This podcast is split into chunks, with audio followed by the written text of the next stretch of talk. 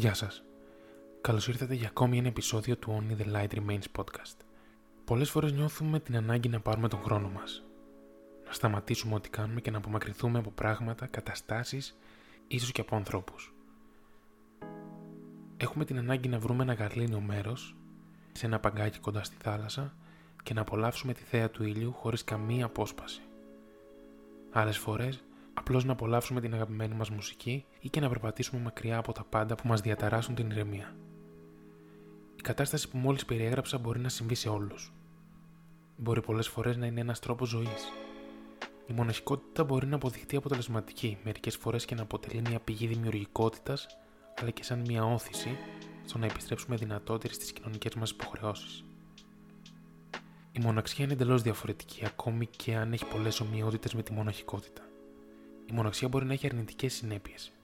Η μοναχικότητα μπορεί να αποδειχτεί ζωτική για κάποιους ανθρώπους. Μπορεί να νιώσεις μόνος ή μόνη ακόμη και όταν περιτριγυρίζεις από ανθρώπους. Όταν βρίσκεσαι με τις σχέσεις σου. Όταν βρίσκεσαι με φίλους και απολαμβάνεις μια συζήτηση. Μπορεί να αποσυνδεθείς εντελώς από τον περίγυρό σου. Στα χρόνια των κοινωνικών δικτύων, μπορεί εύκολα να θεωρήσουμε πως οι διαδικτυακές μας επαφές είναι παρόμοιες με αυτές στον πραγματικό κόσμο. Όμως κάποια στιγμή το κινητό ή το λάπτοπ κλείνει και το αίσθημα της μοναξιάς μπορεί να είναι έντονο.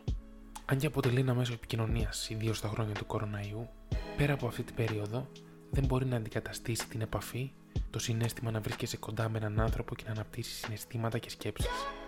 Δεν είναι περίεργο στα χρόνια που ο άνθρωπος έχει όλα τα μέσα για να έρθει κοντά με άτομα που μπορεί να βρίσκονται ακόμη και χιλιάδες χιλιόμετρα μακριά, να νιώθει μόνος.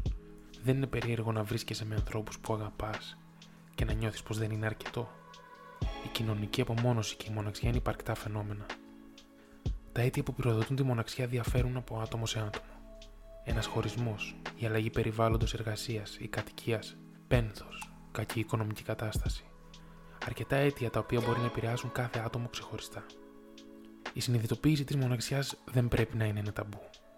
Το να ακούμε το σώμα μας και τις αρνητικές μας σκέψεις θα πρέπει να μας οθεί ώστε να βοηθήσουμε τον ίδιο μας τον εαυτό όταν νιώθει μόνος. Η στιγμή της μοναξιάς είναι μία στιγμή και μπορεί να αλλάξει. Το να αναγνωρίσεις το συνέστημα της μοναξιάς είναι το πρώτο και σταθερότερο βήμα προς την αλλαγή. Η δράση είναι το δεύτερο. Τα κατάλληλα άτομα που χρειάζεσαι είναι πάντα δίπλα σου να μοιραστείς τα συναισθήματά σου. Επιλογές δράσης αρκετές. Αθλητισμός, ομάδες εθελοντισμού, να αποτυπώσεις όλα τα συναισθήματα σε ένα ημερολόγιο. Αν νιώσεις πάλι πως χρειάζεσαι κάποιον ειδικό, τόλμησέ το είναι εκεί να σε βοηθήσει.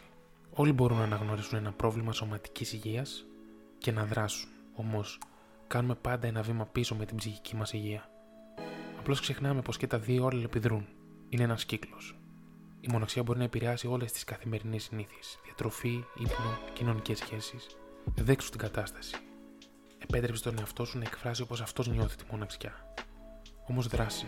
Σκέψου πως η μοναξιά μπορεί να αλλάξει όταν βρεις τα κατάλληλα εργαλεία να προχωρήσεις μπροστά. Ακόμη και στο πιο απομονωμένο σημείο της γης δεν είσαι μόνος. Έχεις τον αέρα να σε ακούσει, τα δέντρα να σου δώσουν οξυγόνο, να σου μεταφέρουν τους ήχους από τα φύλλα τους.